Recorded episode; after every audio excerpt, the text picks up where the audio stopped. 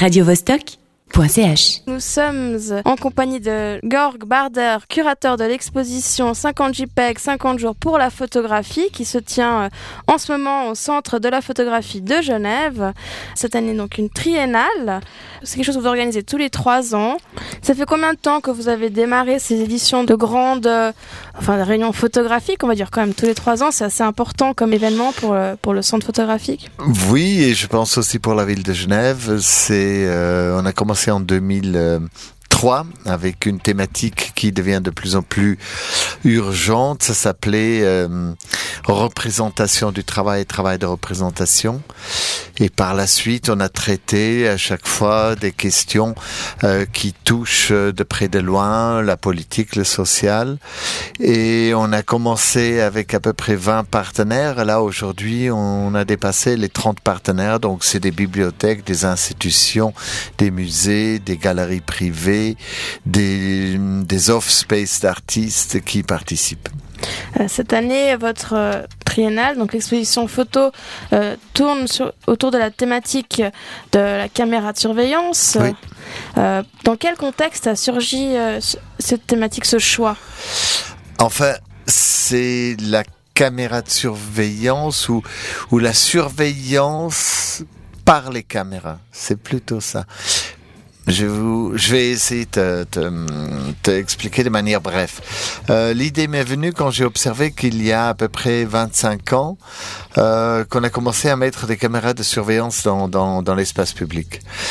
Et ça fait aussi 25 ans, euh, à peu près, que euh, les photographes amateurs professionnels confondus euh, se font de plus en plus interpeller, voire parfois même euh, agressés quand ils photographient dans la rue.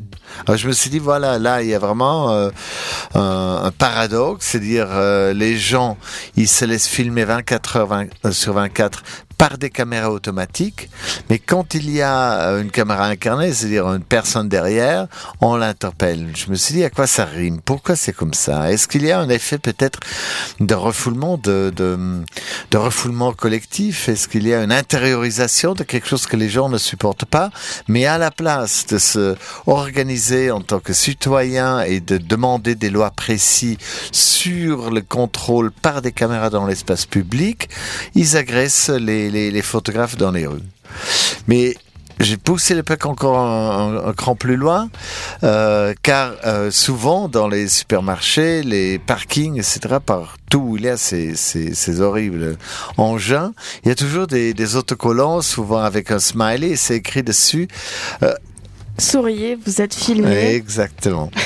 et et, euh, et j'ai jamais vu, je sais pas, euh, est-ce que toi t'as déjà vu Oui, quelqu'un oui, J'ai sourire déjà vu, j'ai déjà vu aussi des affiches, enfin des autocollants CCTV un peu partout dans certaines Non mais je veux villes. dire, t'as déjà vu des gens qui sourient dans la caméra? Non, mais peut-être les jeunes ados quand ils rigolent, ils passent devant, petit signe. Mais surtout, ce que j'ai observé, c'est que dans les derniers, euh, je sais pas, 5, 7 ans, euh, les gens euh, rient, sourient énormément dans des caméras. D'ailleurs, c'est intéressant Les smartphones.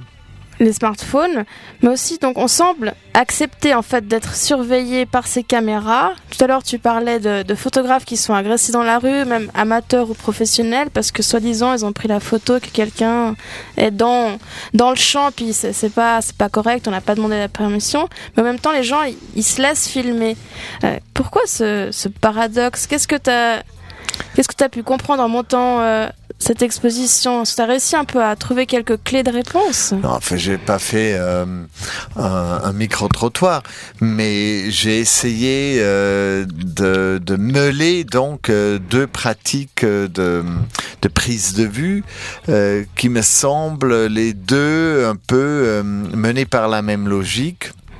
C'est-à-dire une sorte de auto-exploitation de soi-même. Autrement dit, euh, si on a des, gens qui euh, sourient dans leur smartphone, souvent ils sont pas conscients qui participe évidemment à un contrôle social. Autrement dit, le, selfie, il n'est pas fait comme dans le temps un portrait pour finir dans l'album de famille qu'on regarde une fois en, en, cercle intime. Non, tout au contraire, on, on le fait pour qu'il soit le selfie, pour qu'il soit vu le plus souvent, pour qu'il soit diffusé instantanément et qu'il soit euh, reçu à tous les quatre coins du monde. Donc c'est tout à fait euh, une autre situation que euh, l'album de famille. Et je suis persuadé que, euh, euh, et je pense, euh, il faut même pas être très intuitif à s'imaginer que les photos, par exemple, des caméras de, surveillance coïncident quelque part chez Google, quelque part chez Microsoft, quelque part chez Facebook, coïncident aussi avec les photos des selfies. Car il y a aujourd'hui des programmes d'algorithmes qui travaillent de manière à ce que, par exemple, une, photo que tu as fait avec, ton, iPhone ou avec ton smartphone euh, puisse interpeller et comparer, par exemple, avec une photo qu'on a fait de toi quand tu as traversé une frontière. Donc c'est assez euh, impressionnant, ça fait aussi froid dans le dos. Je voulais revenir au fait de auto-exploitation de, des photos. Les gens donc se prennent en photo, donc ils gèrent leur image eux-mêmes, ils, ils décident de la diffuser sur le net. Avant ça, tu parlais de, il y a 25 ans, il y a de plus en plus de caméras dans la rue pour surveiller, mais aussi, il y a aussi peut-être 20 ans ou 10 ans, on a aussi l'arrivée la, de la TV réalité où les gens veulent qu'on les filme en mode ben, Big Brother, euh, toutes ces, toutes ces TV réalités. Est-ce que c'est aussi, tu en parles dans l'exposition, cette volonté de gens de vouloir être vu par tous? Euh, C'est pas tout à fait dans cette direction que l'exposition va, euh, mais euh, parce que bon, en plus, en, en, fin de compte, il y a quand même euh, une infime part de la euh, population qui, qui participe à ces émissions de télé.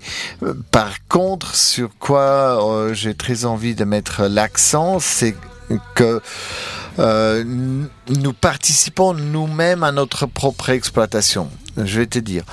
Euh, si on, on, on, donne son numéro de téléphone euh, sur un questionnaire sur Internet, si on commande euh, de la nourriture à la COP euh, sur Internet, si on achète un livre sur Internet à Amazon par exemple, eh ben tous ces données, tous ces données, ils sont collectés et aujourd'hui euh, les grandes entreprises de Silicon Valley, je vais le dire ça un peu de manière plus provo provocative, savent plus de toi que toi-même. Autrement dit, par exemple, si tu vas sortir ce soir ici, eux, ils savent à peu près avec 80-85% de sécurité déjà dans quelle direction tu vas aller.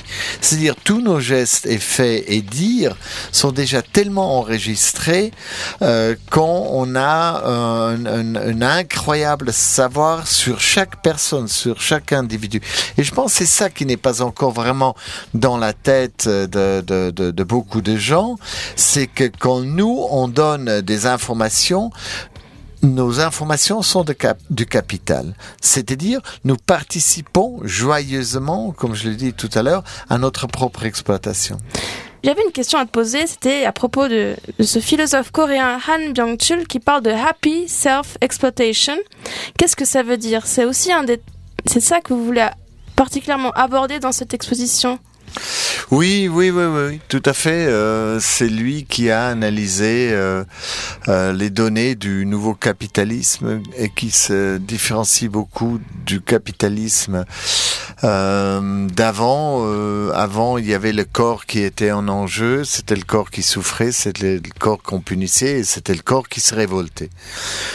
Aujourd'hui, euh, l'enjeu se fait plus avec le travail physique, mais il se fait avec le travail cérébral, euh, avec nos neurones et ceux des ordinateurs. Et donc, euh, euh ce qui se passe, c'est que l'exploitation n'est même plus subie comme une exploitation, mais comme une sorte de jeu, d'amusement, etc.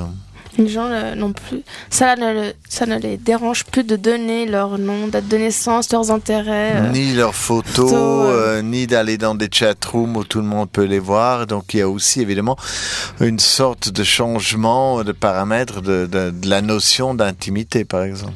Donc la caméra de- devient une arme, mais une arme qui se retourne, peut-être contre la personne qui utilise l'objectif finalement. Par exemple, par exemple.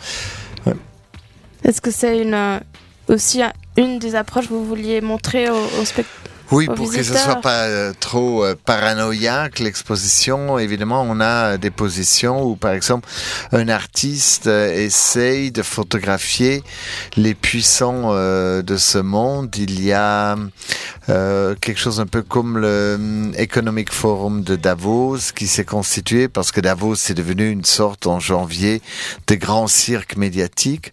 Là où les vrais puissants, euh, où les, où- où- oui, les vrais, oui, les, vrais puissants de la finance, la politique se réunissent. Mais non, c'est complètement ailleurs. Ça s'appelle Bilderberg et c'est euh, un jeune euh, photographe euh, lausannois, Giacomo Bianchetti, qui, avec son appareil photographique, documente l'impossibilité de s'approcher de ces gens-là. C'est-à-dire, ils restent arrêtés à 10 kilomètres par euh, les, les, les, la police. Donc, euh, sur ces photos, on voit la police, on voit des montagnes, on voit l'impossibilité de montrer euh, les puissants. Il y a un autre qui a réussi à les montrer, les, même les plus secrets, c'est-à-dire ceux qui dirigent les agences euh, secrètes comme la NSA, comme la CIA, dont aujourd'hui on sait pertinemment bien, et ça grâce à Edward Snowden, euh, que euh, Microsoft et Google et Facebook, tous, ils travaillent avec les services secrets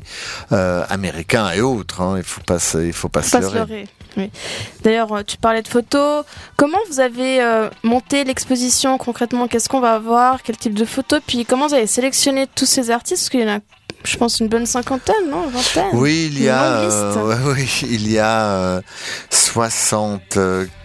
64, si je ne me trompe pas, d'à peu près 15 euh, pays différents, en majoritaire euh, de- d'Europe, mais aussi des, des Amériques, du Sud, du Nord. Euh, le choix s'est fait euh, sur euh, sur trois ans. C'est un projet sur lequel je suis sur trois ans. Donc, c'est des pièces que j'ai vues dans des expositions que j'ai découvert sur Internet. Ça se fait aussi. Euh, des artistes qui m'ont été recommandés par d'autres artistes. Et hum, on a essayé de faire un choix euh, avec euh, Sébastien Le Seigneur, euh, qui est euh, qui m'a assisté dans dans ce travail. On a essayé de d'ouvrir largement euh, le champ et donc par exemple aussi euh, de faire référence à, de manière plutôt métaphorique à ce que sont les photos, les images aujourd'hui. Ils sont en fin de compte, comme toutes les informations, sont que des chiffres, ils sont que des codes, ils sont que des algorithmes en fin de compte. Surtout pour les transmettre dans la transmission.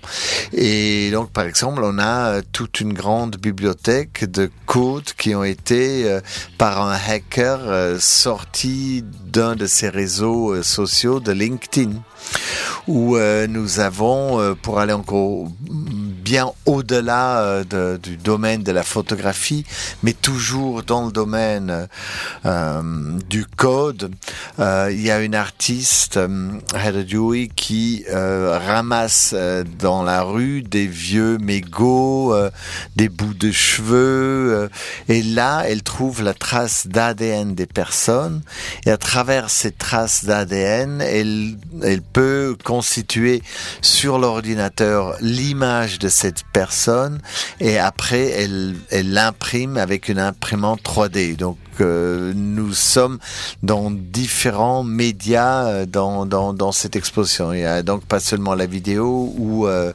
ou la photographie, il y a pas mal d'installations. Il y a par exemple euh, Sébastien Rosé qui a fait une installation qui renvoie à, à des photos qu'il a fait sur euh, une base de la US Air Force où des hommes et des femmes téléguident des drones Il ne faut pas oublier que, par exemple, euh, l'armée américaine terrorise des populations entières dans le monde entier, enfin, non, surtout dans, dans le Proche-Orient, euh, où vous vivez quotidiennement avec ces, ces oiseaux au-dessus de vous, vous entendez le bruit, vous savez que vous êtes observé, et jusqu'au moment où il y a un autre drone qui arrive, qui est équipé avec des bombes, et là, se demande quelqu'un parmi ceux que vous connaissez qui meurt, et en général, c'est euh, 8 fois sur 10 euh, la mauvaise personne, pas celle qu'Obama avait choisie le mardi d'avant.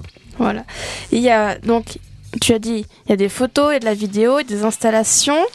Euh, il y a aussi d'autres euh, événements durant, euh, durant cette euh, triennale. Il y a des performances, il y a des tables rondes sur la thématique. Ce soir, on a une performance avec un grand spécialiste de toutes les possibilités de, de projection avec Jean-Marc Chapouli à, à 19h. Demain, on a à 19h Christian Lutz qui est devenu très connu avec ses photographies d'une église évangéliste suriquoise où il s'est fait terriblement censuré. Donc on va parler aussi de, la manière comme on empêche à faire voir les, images avec une éminente euh, spécialiste, une, la philosophe euh, Marie-Josée Montzin. Et euh, samedi, on fera un brunch euh, avec une table ronde où il y aura le co-directeur du musée de la photographie, deux artistes. Euh, qui viendront euh, discuter euh, au sujet de la thématique des caméras en parenthèse auto-contrôle. La semaine prochaine, vous avez aussi une programmation de, de films. Oui. Donc, qui sont-ils? Lévitan, on a euh, Verena Paravel, Lucien Casting. Il montre Lévitan. Alors, euh, c'est quelque chose qui nous a intéressé aussi dans cette exposition, c'est justement quand les, les artistes s'emparent de ces technologies pour en faire d'autres choses que de, de, la surveillance. Et euh, Léviathan est un fantastique euh, film sans aucun mot à peu près, même les quelques paroles parlées on les entend presque pas. C'est que du son et de l'image. Et euh, ce couple qui sont des anthropologues, ils ont mis euh, des GoPro. Euh, ils sont partis avec un chalutier du même port euh, d'où sortait l'auteur de Moby Dick, Herman Melville.